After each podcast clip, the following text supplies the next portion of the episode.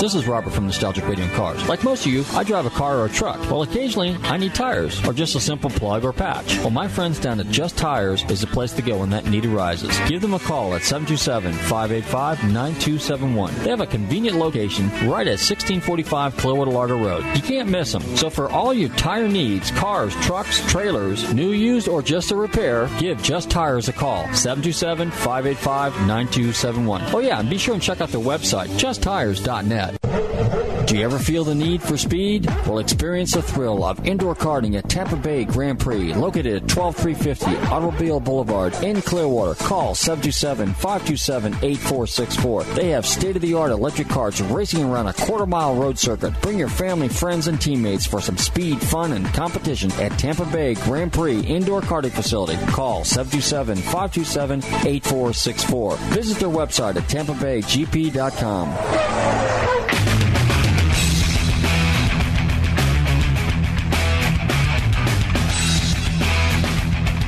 So we're giving away some gasoline because, you know, it costs money to cruise, right? Shell says to me, we got to help these guys cruise. It's only right.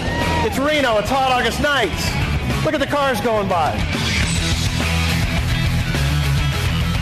So, you know, it costs a lot of money to cruise. Gasoline is not cheap these days. And, you know, if you put good gasoline in your car, it does make it run better. What I need your guys' help with is I've got gasoline right here. They FedExed it to me and I got to pick some cars out. But I want your help, so I need you guys to clap. So stay right there. Give me a clap on this one. Does this deserve gas? Come on. All right, hold still. Hold on. Huh? Oh. oh. All right, my friend. You just got $25 for the gasoline from Shell. Thank you, man. Appreciate it. Hot August Nights is probably the biggest car show on the West Coast. And the director of Hot August Nights, Tony Marini, came to me and he said, Alan, we want you to give away a Grand Marshals Award. But it wasn't an easy job to pick these cars. I only have three trophies to give away, but I want to give away $50 worth of gas. So you're already a runner-up just being in here. These cars are special. But Calvin Fisk, come up here. That 53 Ford pickup, that to me is just one bitchin' car. Thank you very much. I need your help, audience. This little car here. One, let's hear it. Or, this one over here. Whoa! And this was one of my picks, by the way. Thank you very much. Runner up for the Grand Marshals Award right here. Look at that beautiful machine. Well, thank you very much to our friends at Shell because they FedExed gas cards. They said, you know what, we want to help pay for the cruise. So thanks to Shell. Hey, how about you guys give it up for Shell? They just gave away a couple hundred bucks worth of gas, huh?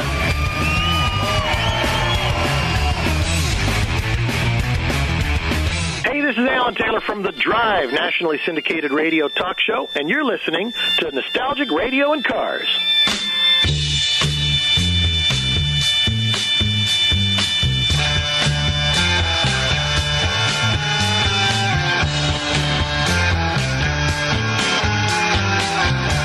Listeners, welcome. You're tuned into Nostalgic Radio and Cars, and I'm your show host, Robert. Run your computers and Google 10talk1340.com, and you can see us live here in the studio. And hey, be sure and check out our website, GulfstreamMotorsports.com. And don't forget to like us on Facebook.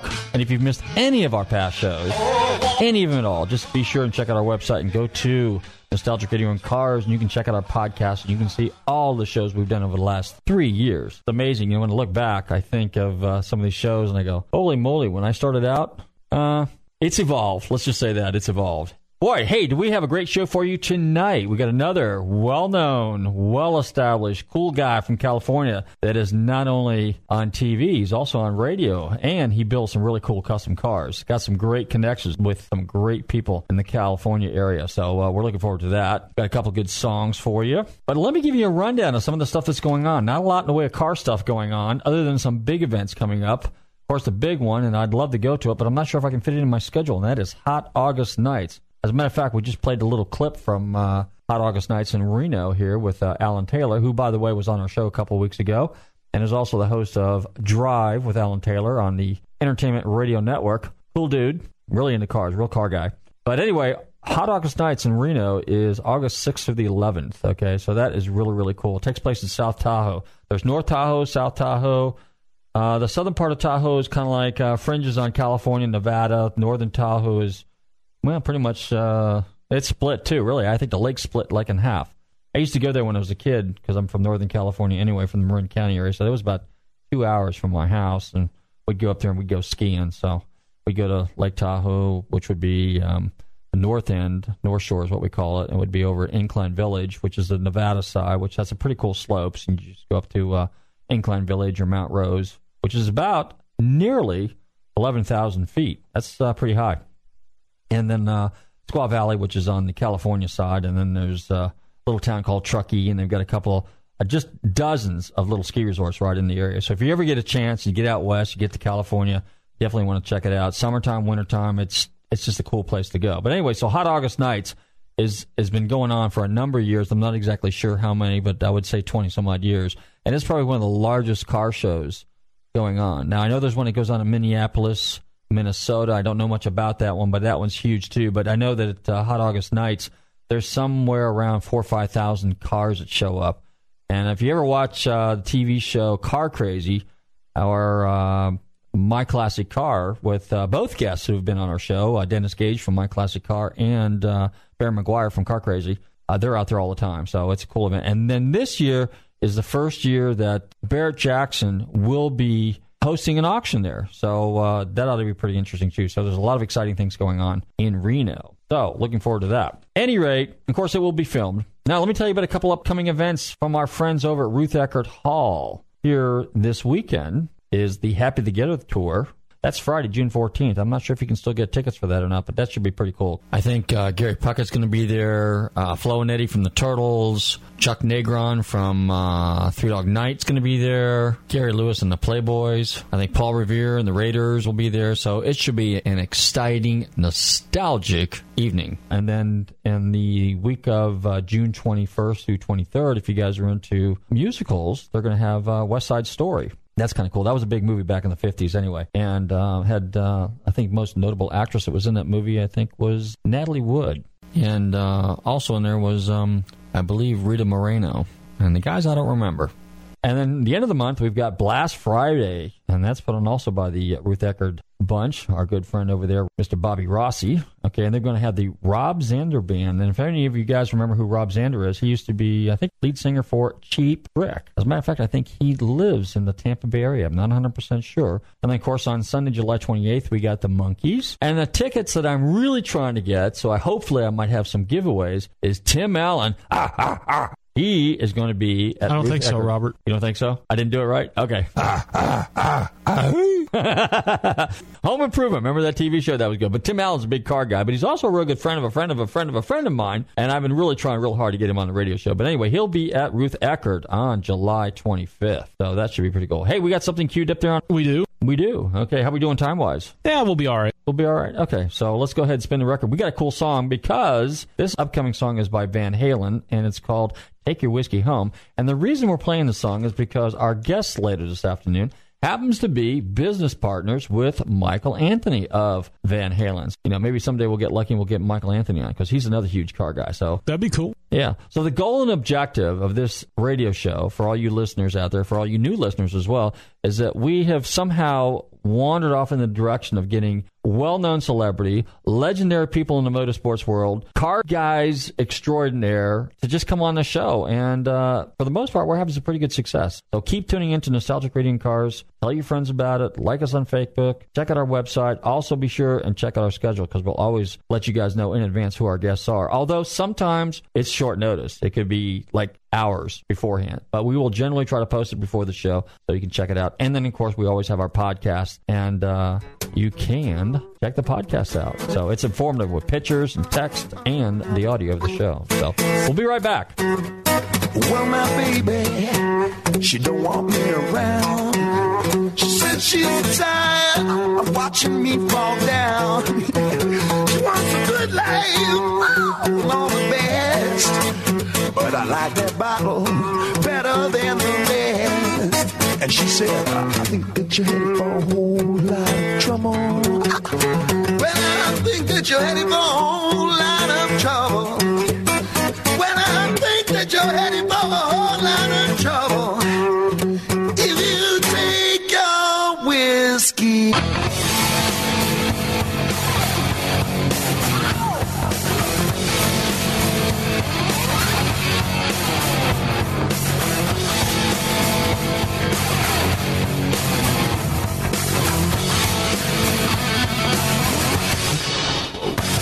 That liquor in the nighttime leaves strange memories.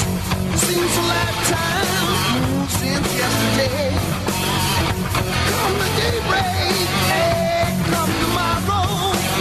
That woman's waited up all night for me again. Oh, she said, I think that you're in for a whole lot of trouble. Yeah, I think that you're in for a whole lot of trouble. Oh, yeah,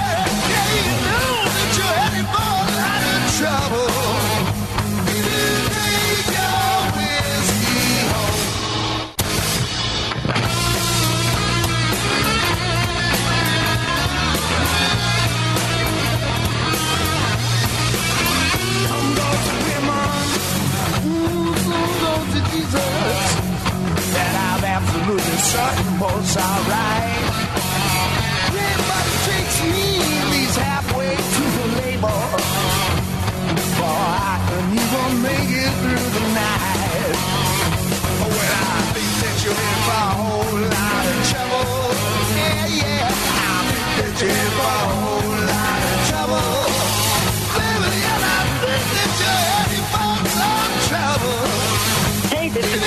And you're listening to Nostalgic Radio and Cars. Hey, listeners, this is Robert from Nostalgic Radio and Cars. We all love to eat. Well, I would like to tell you about my friends at the Rib Shack Barbecue on West Bay Drive in downtown Largo. Their menu offers family sized takeout dinners like delicious ribs, chicken, beef, and pork, or sit down barbecue dinners, sandwiches, and even desserts. They will also cater your party.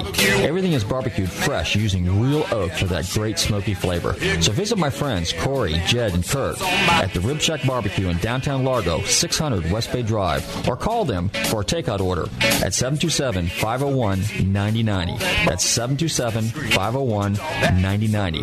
They truly have the best smoking barbecue in town. Oh, and be sure and check out their great barbecue sauce. That's the Rib Shack Barbecue in downtown Largo, 727 501 9090.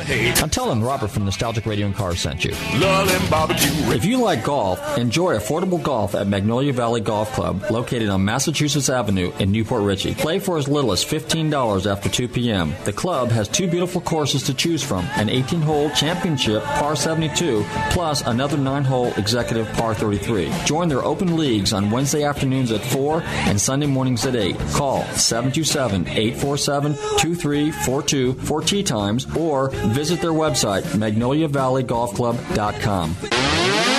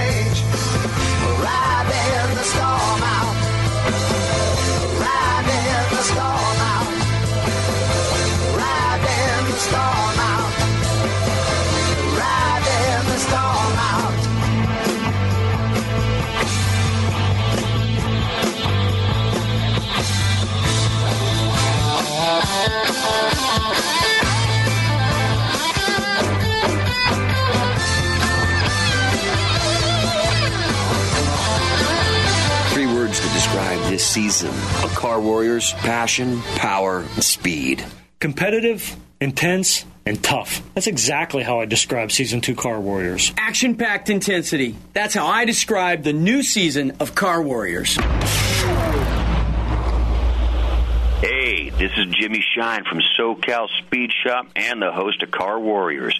You're listening to Nostalgic Radio and Cars. Okay, we're back, and it's time to introduce our special guest for the afternoon. This gentleman is legendary in the automotive world in California. He's an automotive fabricator, an industrial designer, an entrepreneur, a radio host, a TV personality, and the president of Bonneville Worldwide Inc. It gives me great pleasure to welcome to the show this afternoon Brad Fanshaw. Brad, are you there? Woo, man, you uh, wore me out with that big introduction. You made me sound like I'm really special, but thank you very much. Yes, I am. You are special. In fact, when I look at the list of credentials here, I mean, you are absolutely an amazing personality. I mean, look, I'm looking at this uh, your bio here. You know, Bonspeed wheels, Bonspeed apparel, Bonspeed watches, Bonneville Swiss watches, Bonspeed media. Tell us all about that. This is interesting and fascinating stuff, and I'm sure my listeners want to find out about it.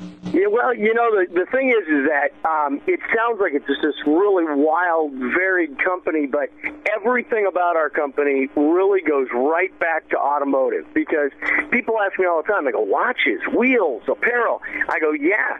Think about it. Every time that uh, you watch racing on TV, who are the sponsors? They're watch companies. And it's because timed events timing and uh, timed events and things that are mechanical and things that are machined watches, wheels, and automotive, they all kind of come together. And uh, in fact, what a lot of people don't realize is that the same exact machinery that I use to build my forged billet aluminum wheels, those are about the size of maybe a, a Volkswagen. But uh, my watches that we make in Switzerland are also CNC machined, and we use the exact same machines. They're just a little bit smaller version. So there's really not that big a difference between the worlds. How did you get to get into all this stuff? I mean, you know, that that's pretty diverse. I mean, you're talking wheels, and then suddenly, you know, you're in Swiss watches, and of course apparel, which is clothing. So you do a little of everything. I mean, it's it's pretty uh, kind of eclectic, but yet it's uh, it, it all ties in. Well, you know, it it is a very you know, there's a lot of different things, and I've been very fortunate. I started out my career as a professional BMX racer racing bicycle motocross. And what's funny is that the more people that I've known over the years in uh, the automotive industry, and especially like the hot rod and custom car industry, they were BMXers, it seems like, or they had a dad that raced or something. And uh, I think it's because we all wanted that first taste of going fast, and we didn't have a driver's license yet. And, uh, but uh, I took that and uh, parlayed it into a um, uh, a career where I thought I was going to be a magazine editor. So in college, I studied uh, photojournalism and like that, and uh, went on to uh, edit one of the largest uh, BMX magazines. And I was a photographer and a writer but I found out that I really enjoyed the business side. And so after uh, being the vice president of the American Bicycle Association for a few years, uh, a buddy of mine had started a uh, skateboard and snowboard company in California called Vision Streetwear. And uh, Vision was uh, a small company, but it was growing like a weed. And he called me one day and said, How would you like to move to California? And I said, I've always looked for an excuse. Let's do it. And uh, about uh, five and a half years later, we were a uh, $120 million a year company and uh, had gone through this tremendous growth, being one of the leaders in skateboards, snowboards, and we developed an entire apparel and shoe company. And so, you know, you start as you go through your career, you start learning new things, and uh, the apparel really appealed to me. And uh, when uh, we sold off that company, that was when I got back into the automotive world. I took some of my uh, my earnings there, let's say, and teamed up with uh, Boyd Coddington, uh, bought into his company, and at that time it was just a small half million dollar a year hot rod shop. That's kind of how I got back into the automotive world, and then from there it was just uh, moving. But uh, you know, Boyd's shop was pretty interesting back then because he had just completed Cadzilla and he was just making his mark.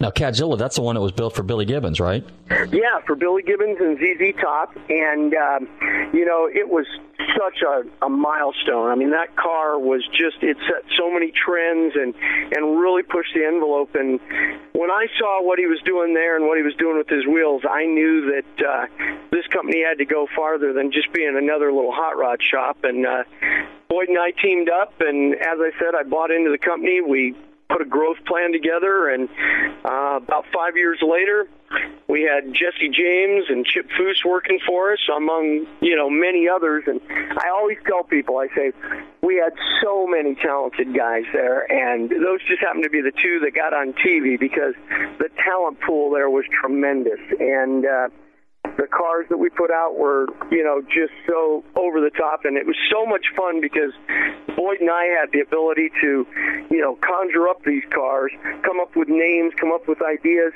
um, and then we had the team of guys like, uh, you know, I could walk into Foose's office and say, hey, I had this idea. Um, you know, I'll give you I'll give you a story that's really interesting. Um, I was on a fishing trip with my friend and now business partner Michael Anthony from. Um, Van Halen and uh, Chickenfoot, and uh, we were down in Cabo with him and Sammy, and uh, we were on a boat, and we were just you know just messing around, and somebody I don't even remember who it was at this point said, you know, man, it'd be really cool if you could machine a, a bass out of uh, billet aluminum. And uh, so he goes, yeah, why don't you do that? And I said, God, wouldn't that be great? We could do, and I started throwing out ideas of what we could do. And, um, but then I put the caveat on it. I said, you know, we could do that, but man, it just wouldn't have the the sound because you get all your sound from the resonation of the wood, and aluminum wouldn't do that. Well, his guitar tech was with us, and he stood up and he goes, "Oh, I know how we could do it."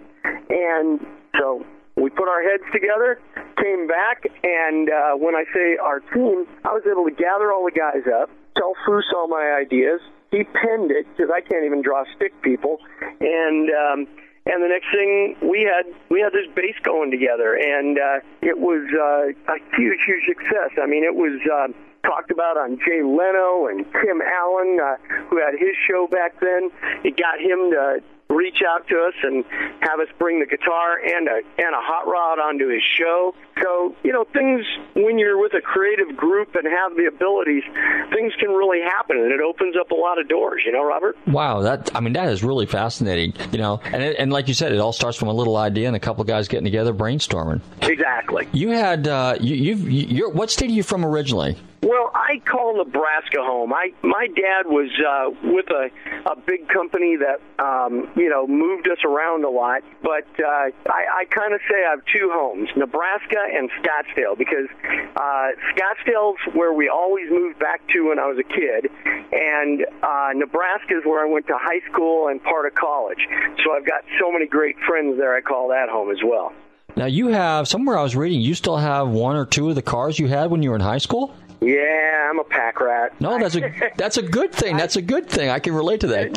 Yeah, no, I mean, uh, yeah, my very first car I ever had was uh, a 67 Chevelle SS 396. And uh, my dad came home one day and he said, hey, uh, you know, I was like, getting close to getting the license, and he goes, "Hey, you know, a buddy of mine's got a car for sale, and I don't know if you'd be interested in it or not." And and uh, you know, when you're that age, any car is like you know interesting. But when he said SS, I was like, "Seriously?" We went over to this guy's house. He was the original owner, and uh, it was an SS 396 car, and of course I wanted it. So we snatched that up, and and I still have that car to this day. And I think the reason one that I have it is because um, I started doing a frame off restoration when I moved to California, and uh, so it was in buckets and parts and on a you know uh, rotisserie and everything. So it got left in Arizona, and uh, you know I I just never got rid of it, and um, and it's uh, now going under a uh, transformation into a uh, a really cool car right now. I'm finally back on it. Are you going to keep the car somewhat original? Are you going to restomod it? Are you going to do the Brad Fanshaw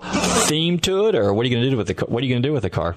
Well, you know what? I, I've got an idea of taking this car and I'm going to make it look era, you know, more like uh, how it did back in the day. But underneath, I'm going to use like Hotchkis suspension components and a Currie rear end, all the trick stuff. but I'm going to try and hide it a little bit and make it look more like an era muscle car, but make it handle and perform you know, like a fuel injected big block and things like that. But really, to the average eye, I want it to look like it's, uh, you know, more of a uh, street machine, but make it just super handling and like hide the air conditioner vents and things like that. Because I think it would be, uh, for me personally, it'd be great to have a car that looked like it did back in high school. Okay. Was the car originally a four speed car or automatic? No, it was it was actually a very unusual car because it was ordered as a big block but with a power glide. Really? So uh, yeah, and it was a monster. It was because uh, with that two-speed power glide, that thing had come out of the hole, and uh, it was a it was a great little car. I did a little bit of uh, street racing back in the day, you know. I can relate. yeah, I'm a street racer. I got I got some stories. Sometime we'll we'll sit and talk about it. But that's cool. Exactly. Well, now what about the El Camino? Because I saw somewhere you have an El Camino too. Yeah, like a lot of guys, um, the uh, you know you buy something to haul parts around while I was restoring the Chevelle. Yeah. And um, you know you're driving it, and then one day you go, yeah, I should put some wheels on this, and then oh, I should do this. Well, before I knew it, that car was done, and the other one was still in parts. And uh, it's been done many, many times, but the latest uh, rendition is um, it's a full pro touring car. Um, we did a uh, full suspension under it back at Hot Rods by Boyd with coilovers and uh, and now with the uh, new tubular A arms and like that, I've got that under it. Six piston uh, Baer brakes all the way around. It's got a big block in it, and uh, the car just handles phenomenal. I mean, you'd never know it's an old muscle car the way they have all these great tuning parts now, and uh, put the vintage air in it, and it just it's just it's a pleasure to drive. I mean, I can jump in that thing and go anywhere and enjoy it with the stereo on and the air going, or I can put the foot down and let that big block breathe and take it through the cones if I wanted to, which I have at some of the good guys events. And uh, the cars just handle so fantastic with the new suspension components that you can get these days. Do you typically drive a uh, vintage car to set up like that every day, or do you drive something late model or a truck or whatever? You know, I would I would love to say that I drive one of my hot rods, you know, every day, but with having to traverse back and forth on the freeway to my factory where my wheels are made to my marketing office, you know, I, it just doesn't make a whole lot of sense. But uh, what I do drive is a um, uh, 2008 GMC Sierra that um, I built for uh, General Motors, and it actually won the uh, General Motors uh, Design Award at SEMA. And um, that truck is uh, it's lower. It's got 22 inch wheels on it. We did a custom interior, custom paint, custom grill, and uh, it's a it's a great truck. And uh, what's nice is that we built it for General Motors and uh, it went out on tour for two years, and I just got it back. So even though it's a 2008, it came back with only 600 miles on it because it'd been at all the auto shows, and uh, it's like a brand new truck, and uh, and it's you know it's got its hot rod roots with its custom paint, suspension, tires, you know, uh, Bonspeed wheels, and uh, so that's my little hot rod that I drive around in most of the time. Well, that's cool. Now, uh, somewhere else I was reading that you won the uh, Ford Design Award. Uh, what kind of vehicle did you present there? Well, um, when the new Thunderbird came out back in uh, 2000, uh, let's see, that would have been 2003, I believe. Right. Um, Ford asked Bobby Alloway, Chip Foose, and myself to each uh, take one and uh, and and just go for it. Do what we thought should be done to the car, and uh, so we uh, we did that. And what I did was I made mine into a uh, a speedster with dual loop roll bars, but we redid the entire front end out of clay, pulled a one off mold, redid the back end, put a full diffuser panel and belly pan under it, and um, I mean we did so much work to this car. It was really a fantastic looking car, and when the guys at Ford saw it, they just flipped their lids. They said, "This is what we should have built." And uh, so um, it won the overall Ford Design Award that year, and uh, it was on display at their booth, and it went around uh, with the Ford display for a year, and uh, it was so well received that Steve Saleen, who um, I was working with on his uh, S7 supercar project, where we actually designed all the gauges for that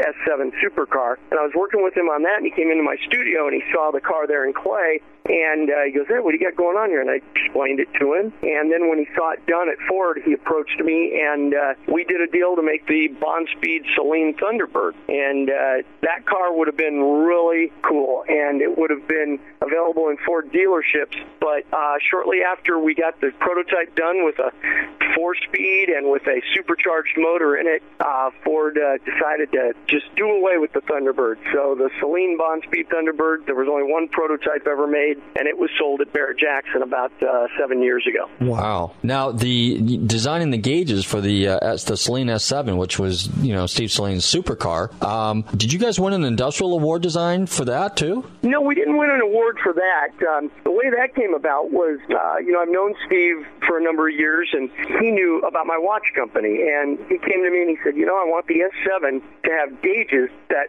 look very much like a high-end mechanical chronograph watch. And he goes, uh, because I thought, why not have Brad do them? Because you know he makes watches, and and uh, we've received you know design awards for my watches, and so uh, that's basically what the S7 has in it is a um, a gauge package that really is styled after a uh, you know a Swiss chronograph watch, and uh, it was it was a fun project. It was uh, you know very interesting trying to integrate into their design and make it work with their design, but it came out really well, and it was uh, it was kind of cool to be able to say we had a hand in the S7. That's neat. I, I'm actually got your website up. I'm actually looking at a picture of the silver uh, Thunderbird Roadster Speedster that you did, and the S7, the gauge pack, gauge cluster. It looks cool. Yeah, uh, and it's uh, you, you know we've done a lot of cars over the years, and uh, you know uh, one of them that that I built for Ford was when they brought out the new F150 body uh, style. They uh, sent one out to me before they were available, and uh, if you're looking at the website, you probably see it on there. It's a eggplant purple, but uh, we had a really great opportunity with that truck because we were trying to decide what to do with it. Of course, we restyled the front end, and but uh, they called me and they said, "Hey, we happen to have a uh, Ford GT drivetrain. Would you be interested in doing something with that?" And I'm like, "Going, are we talking out of a Mustang GT or a Ford GT?" And they go, "Oh, a Ford GT, one of our supercars." So they sent me a Roush prepared supercharged Ford GT motor to put in that truck. And a little bit of engineering because those trucks only come with an automatic. And we put a Tremec behind it. So we set it all up to accept a clutch. And then we talked them into uh, sending us a uh, independent rear end out of an uh, out of an Explorer. And we uh, back half the chassis. So pretty much that truck was built in 45 days. And uh, the only thing we literally didn't touch on the car was the doors and the roof of the truck. Every other panel was modified, reshaped, restyled, and the entire frame and suspension was redone. And uh, that that debuted at the uh, SEMA show on the turntable in Ford's booth, and that truck screamed. Wow, wow! That just I'm just the thought of that car. You know, a Ford truck with a Ford GT motor in it. You're talking 550 plus horsepower plus the Tremec. Or the, no, would you put? Would you did you put a Tremec behind? Is that what you said? Six speed. A six speed. Yeah. Holy moly! What a street killer. And it was four wheel independent, and uh, we put ground effects on it, uh, and it, uh, you know, it just it had a full belly pan. It was just a tremendous, tremendous truck. It was it was a blast. And then you got it done in 45 days. Yeah, that uh, it, I cringe even thinking about it because it was just a killer. What kind of team did you have to assemble to do that? Uh, what's amazing is that uh, you know I don't have you know unlike when Boyd and I were partners, uh, we, you know we had a full time crew and a full time shop. Um, the Bonspeed Design Studio doesn't do cars on a regular basis for people. We don't have a customer list. We do one or two cars a year, and uh, um, you know I I do a lot of the work hands on, and uh, then I've got three or four guys that work with me, and uh, believe it or not, uh, two of them are uh, uh, basically uh, rocket engineers. They work uh, at like JPL, Jet Propulsion Laboratories, but they're racing enthusiasts, and one of them used to work in the ALMS, you know, race cars, and another one worked for Jaguar over in England, and and so we do it just because we really love doing it and love kind of pushing the envelope. Now, of course, I wouldn't say after that 45 days they were really loving me a whole bunch, but uh, but they were happy once it was all done. Yeah, but that's some pretty amazing talent right there. You know, I mean, you talk about diverse guys. You talk about rocket scientists or rocket guys. You talk about the guys that work with ALMS, which is you know American Road Racing, and then you talk about the guy that worked with Jaguar. So you know they had some pretty uh, serious knowledge behind them. Yeah, and, and it's a real diverse group, and that's that's what I like because they all bring new ideas.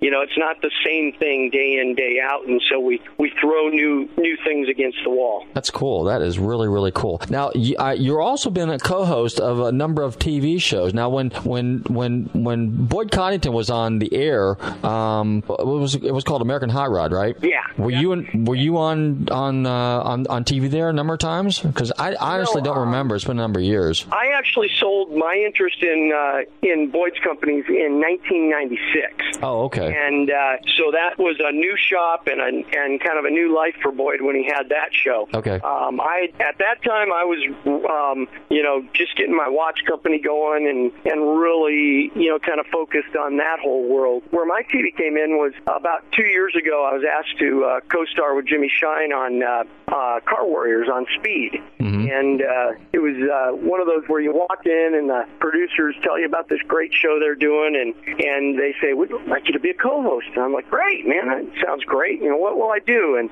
it's well, you know, you walk around and you know the camera will follow you, and they'll kind of ask you, so what's this team doing? How could they improve? Where could it be better? And you go, wow, that sounds like an easy gig, okay? And uh, the first day when I get there, there was Jimmy, myself, and a guy named Ray, and uh, Ray was my counterpart in that he was supposed to be with one team and I was supposed to be with the other. And as I said, just kind of telling where they should be going, what they should be doing, explaining, oh, right now they're installing a set of Baer brakes and this will do this. Well, the first day we got there, they said, pulled us aside and they said, hey, guys, kind of change things around a little bit. And uh, we're going to kind of team you up with each of these teams. And basically, you're going to be their coach and make sure they get it done. And, and in other words, what they were telling us is that this was truly 48 hours to build a custom car, every single aspect. And then at the end of the 48 hours, it got taken out to the track, got put through a road race, taken through the drag strip, and then judged on its uh, fit and finish.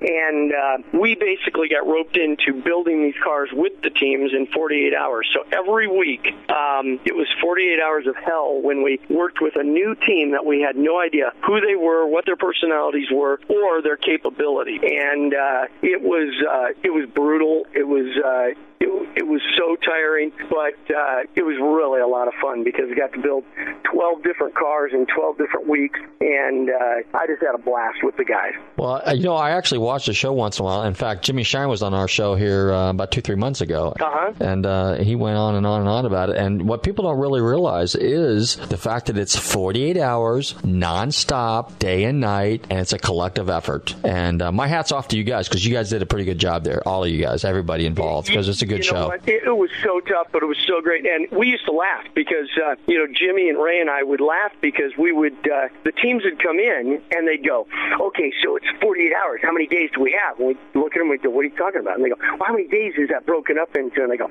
no, the clock starts and the clock ends. And then it was actually even worse because you uh, had to, you know, you saw all those dramatic entries where the teams are being introduced. Well, they did all that for like five hours before the clock even stopped. you know, so um, it was uh, probably about 52 or 53 hours the guys were actually up. And uh, it was, uh, you really got to see who really could uh, make it happen and who couldn't. You know, there were guys that were ready to give up. So uh, Car Warriors was a, uh, a really fun show. I wish it would have got another season. It's uh, survival of the fittest, isn't it? Yeah, yeah, it's uh, and it's also being creative, knowing when. Um, a lot of it was strategy in knowing what to focus on and what to uh, drop, and that was part of what we were there for was to kind of coach them through that. And some of the guys would listen, some of them wouldn't. You know, I literally had a guy come in and tell me, "Okay, so here's our plan, Brad. We're going to chop the top. We're going to section the body, and it's 48 hours. This car's got to be painted, an interior has to be painted, it has to run." And I said, "You don't have time to even chop the top." And then I said, "Who's going to cut the glass? Where are you going to get the glass?" Oh, you mean they won't get that for us? They, you know, they just didn't have a clue. You know, it was, uh, and, and that was part of the fun about it too. Is the looks on their face when they, about you know, 20 hours in when they realized that they weren't even close, they'd come to you and go, "What do we do? How are we going to get it done?" You know? awesome. Was that the episode with the Firebird where you cut the roof off? Was that your deal? Um, no, that that was a different one where they actually did cut the roof off. But we had one with Thunderbird where the guys they wanted to do all kinds of crazy stuff to it, and we had to back them off the cliff. You know. now here I see also that uh, you were involved with uh, car chasers. Now uh, Jeff Allen's been on my show too. He was on a couple months ago as well. Oh, cool. Yeah, Jeff's a great guy and a friend of mine. And uh, yeah, um, I was a consulting producer on Car Chasers. Uh, the producers came to me and asked me if uh, I would lend my automotive expertise, and uh, I said, of course, you know, because uh, being part of a car show is fun. And you know, Jeff and Perry are guys that I've known, and uh, so uh, that was really fun. It was interesting being on the uh, more on the back side of the camera, let's say. And uh, you know, with Hot Rod TV and Car Warriors and all those, you know, you're just out there and, um, you know, you're just kind of a talking head. But over there, you got to think and help them figure stuff out and answer questions about, you know, uh, what really is, uh, you know, a cool car or what's going to appeal to people. And, and really, it's about educating the guys in editing and the producers that aren't car guys. Because if you've ever seen a show where they don't go to the extent of hiring somebody like myself, um, it might come off goofy to the authentic car guy because the guys doing it, although they mean well, they just aren't tuned in. They're not. They don't live the life, you know. Mm-hmm. There's no question about that. In fact, uh, you know, there's a number of shows that we've commented on. In fact, uh, you're probably familiar with Chasing Classic Cars with Wayne Carini. Yes. And uh, now Wayne's been on my show before too, and his show, um, because I'm really into the vintage collectible, you know, uh, uh, European stuff. I follow those cars pretty well. His car is fairly realistic. Your, you know, Car Warriors, you know, once you watch the show, is fairly realistic. Jeff's show, you know, Chasing uh, or Car Chasers, that's a realistic show. So those of us that know the business from, you know, from various aspects, whether I'm a buyer, seller, wheeler, dealer kind of guy, or whether I'm a fabricator or whatever, you can watch and you can see whether it's staged or whether it's real. With uh, Boyd's show, Boyd's show was kind of good, but there was just too much drama. There was more drama than there was really stuff going on. You know, yeah. Dan Woods that does his show, you know, Chop Cut Rebuild or Cut Chop Rebuild. I always get it mixed up. Right. Uh, Dan's a friend of mine too. He's been on my show a number of times. He's got a good show. You know, it's a it's kind of a how-to show type thing too. You know, yeah, or exactly. And and and so there's a lot of guys that watch those kind of shows, and the ones that that talk that they that the and in my case, let's say like my listeners and my friends and car guys will talk about is the ones that they can kind of benefit and they can relate to. Other than that, they'll they'll talk about some of the other shows and they go, oh, that's not real, that's phony, that's baloney, you know. But and then of course because a lot of you guys, you know, have been on my show as guests, they always ask me, well, what's this guy really like? What's the show really like? Is it real? Is it staged? Is it this? Is it that? And I can tell them honestly, look, hey, tune into the radio show, listen to the interviews, but I will tell you, I've met these guys. I go to Monterey, I go to SEMA, I go to Barrett Jackson, I talk to these guys. The stuff's real. Those guys are real. and those are the guys that I want on my show that are real. You know what I mean? So, and it makes you guys look good. Oh, absolutely. I mean, you know, and and you can tell, you know, when it's authentic, and because if if it's forced, the the real car guy can tell, you know, or if he or or if a guy's trying to throw out lingo and he doesn't even understand what he's saying, um, or if they're just totally after the wrong type of cars. I mean, if it's some guy that's out and he's supposed to be buying and selling cars, and you're going, well, why do you walk past that one and looking at that one? You know, the viewer can tell if they're if they're knowing, and uh, and it's like you said, too much drama. I mean, a little bit of it we got because, as I tell people, and they would even say to me on Car Warriors, they go, "Well, why'd you do this? Why'd you?" I go, "You know what? Sometimes you got to understand to get our voice out as far as the hobby and and get more people involved. Sometimes you got to throw a little bit of that in so that the you know the guy who's not into it yet will sit down on the couch and start watching it. And then when he starts watching it, then he goes, "Hey, that's something I might be interested in." Then he starts going to car shows and then helps everybody that's involved. Uh, absolutely, and that's what we all want. We want more and more people involved in the industry and the hobby. That's that's a, a good point. Now, you also do a weekly radio show on ERN Entertainment Radio Network. So, and it's called Street Rod and Custom Radio, correct? Yes, I do. Now, how'd that come about? Well, um, I was uh, I was a, a guest over many years and many episodes of uh, uh, Alan Taylor's uh, radio show, and um, you know I would come on as you said if I'd be at Barrett Jackson or if I'd be up at Monterey or or at the Grand National Roadster Show, he'd yank me in a chair and start talking to me, and and then um, you know through those years, he, you know, one day pulled me aside and he goes, know, you, you're really good. You're conversational. And, and he goes, uh, you, you've got a great, you know, list of people that you know and you hang out with. Uh, that could be potential guests. And he said, how would you like to do a show? And and I said, well, you know, it might be interesting. So I started off uh, small and uh, did a show every infrequently. It was like once a month, and got my feet wet. And uh, then over the years, uh, well, let's say. Uh, it was about a year ago, September. Um, we got a weekly time slot, and uh, the show was just a podcast. And uh, by the first of uh, last year, a year ago, January, we'd got it syndicated in uh, about 70 markets, and now it's on uh, iTunes, Stitcher, uh, and uh, iHeartRadio, and uh, it's been growing. And uh, and I think part of it is because we um, just uh, just like your show, and, and I you know I look at your guests. It's you've got to bring in a real good mix of people and and tell stories because there's you know if it's the same thing every week, it's just some guy talking about well we've got a new carburetor available. It's part number such and such. That doesn't hold the person's interest. I like to get pull guys in and get them to tell stories just like you do, and uh, and that way you, you can your your listeners can you know they they want to stay with the show and they also go tell their friends, oh my God, I was listening to this guy and he had Michael Anthony from Van Halen on. He was telling the story about his first hot rod, which is a lot more interesting than Michael Anthony saying, well, you know, um, we've got a new album dropping and you'll be able to get it uh, on uh, iTunes. And, you know, we want to hear that, but we also want to hear more about the guy. And that's what I try and drag out of people. Yeah, super. And and it, it, gives the guy a personality and a character, you know, outside of what they see. You know that he's like, hey, he can relate to the same things we do. You know, it's cool. Now, uh, you know, yeah, and, go ahead. No, I was just going to say, and you know, as you know, it's it's about um, trying to find those people that bridge the gap that that are famous for something else, but as we both know, you get a guy who's a rock musician, a comedian, an actor. If he's a car guy, man, that's what he wants to talk about. Mm-hmm. He doesn't care about talking about acting or being a comedian. He wants to talk about cars, you know, and and that's when you get the best conversations. Absolutely.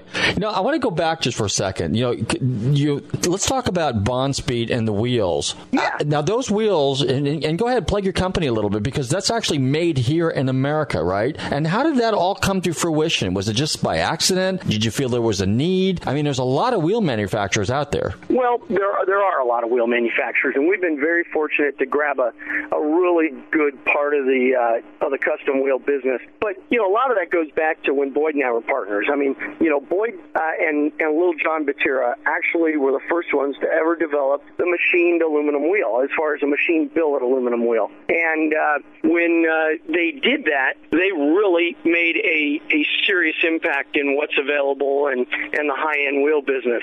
Well, when I bought into Boyd's and became part of that company, it, uh, you know, I not only learned that industry um, because I came in as an enthusiast and a business person, but when I left, I was a an automotive expert and, and a hot rod expert and a wheel expert. But because we were, at the time I left, I had taken the company public on NASDAQ and uh, we were a large corporation. You know, you, when you're the, you know, you're the CEO of a company, you've got to sign all this paperwork that says you won't compete, you won't do this. So I had to step away from the automotive industry and the hot rod building industry for a certain period of time. That was part of my agreement when I sold my interest. And so at the time, I never thought I'd get back into the wheel industry.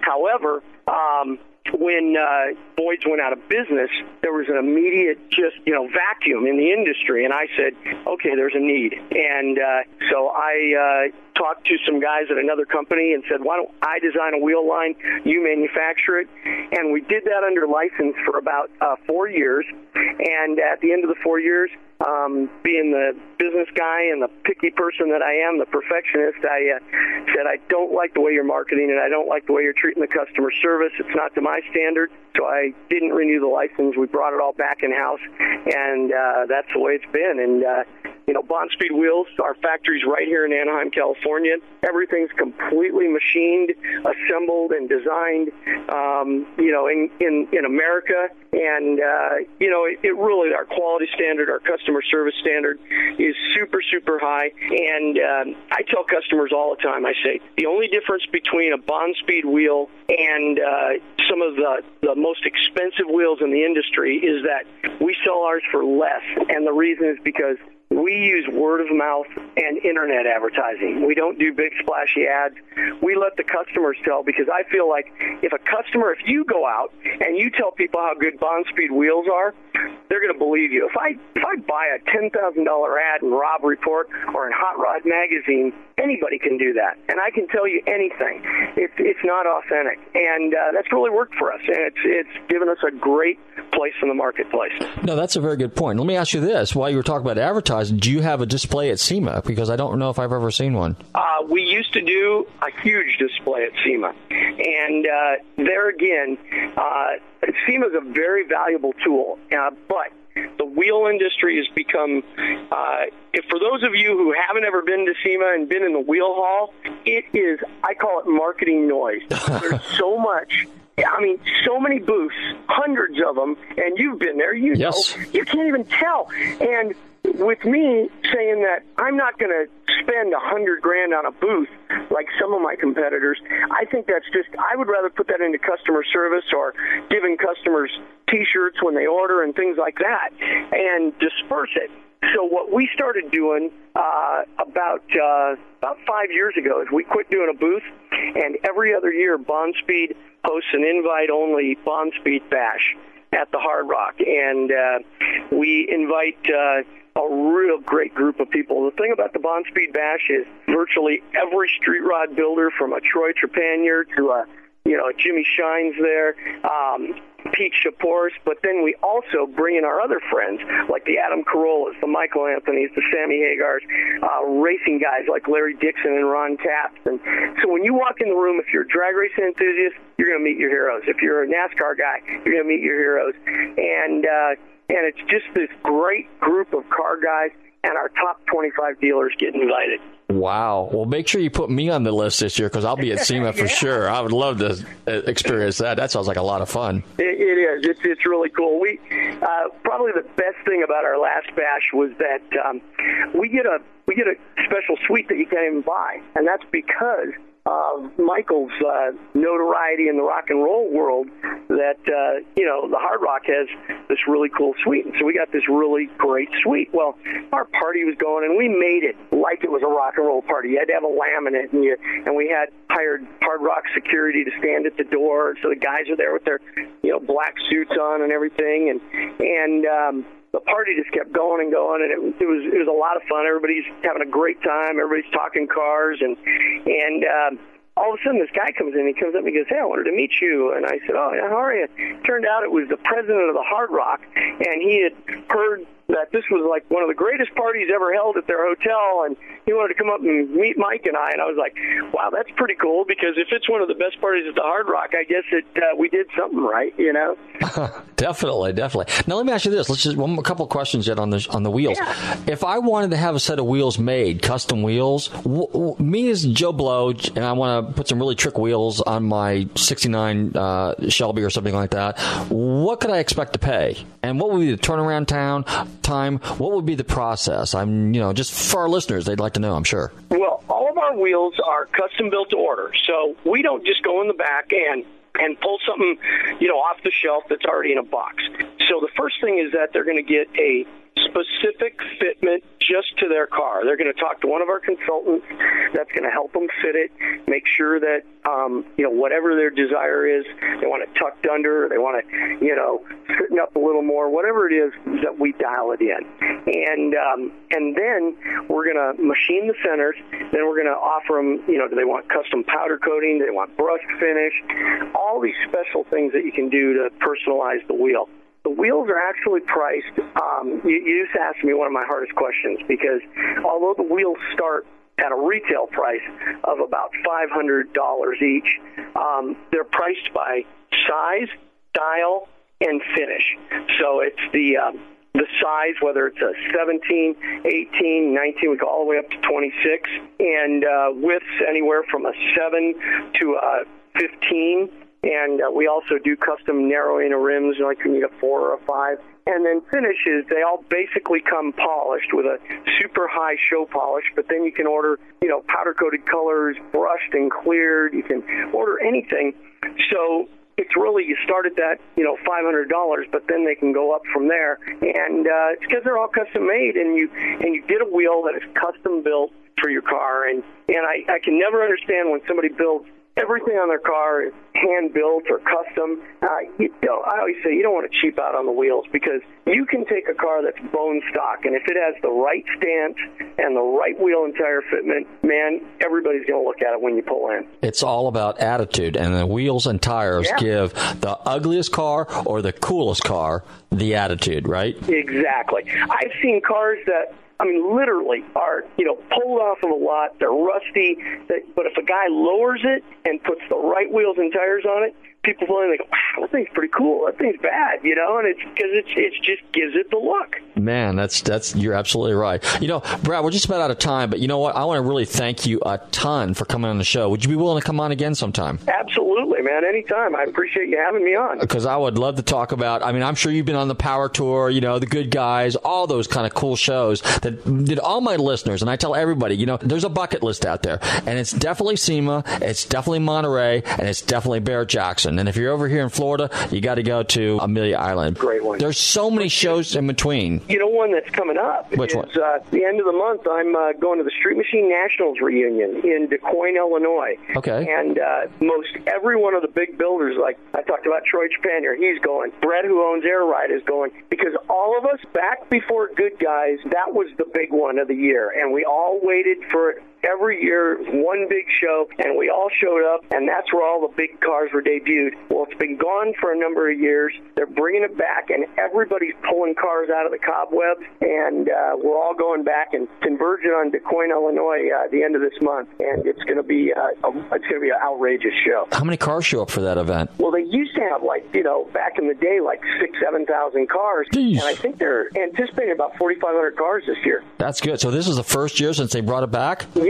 this is this is it. I mean, it's it's a very big deal, and they're having um, uh, you know all the guys, uh, you know like Scott Sullivan and Troy and everybody, all going to be there with their cars. Some of them with cars that they used to show, and uh, they're all going to be signing autographs. In fact, um, a guy named Toby Brooks out of Texas, uh, who's one of the people that helped bring it back, he wrote a book that'll be debuted there, and uh, and I wrote the foreword for it, and it's uh, it's all about all these guys who are the heroes of Pro Street and uh, about the Street Machine Nationals and what an impact it made on guys who are famous today, and uh, and it's it's gonna be really cool. And uh, I heard that they're gonna do a uh, a deal where they have the books and all those guys like Scott Sullivan and Troy and Brett and, and all these guys lined up uh, so you can meet them and get your book signed. It's gonna be pretty cool. Wow, that's really cool. Well, anyway, hey, listeners, I want to thank uh, my special guest, uh, Brad Fanshaw, and he is just an amazing guy. Be sure and check out his website, Bonspeed, and don't forget to check out his weekly radio show, Street Rod and Custom Radio, every week on the ERN Radio Network. But anyway, I want to thank all my listeners again for tuning in. Be sure and check out our show next week. We'll be back at 7 o'clock. Don't forget to check out our website, GulfstreamMotorsports.com. Like us on Facebook, okay? And if you've missed any of our past shows, be sure and check out our podcast. You can hear every show that we've ever done. And in the meantime, I want to see everybody at some of these car shows. Stay safe, drive carefully, love your family. Take care, guys.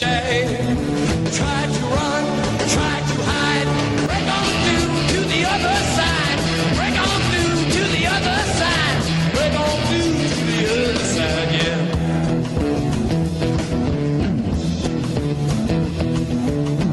our pleasures here, dug our treasures there.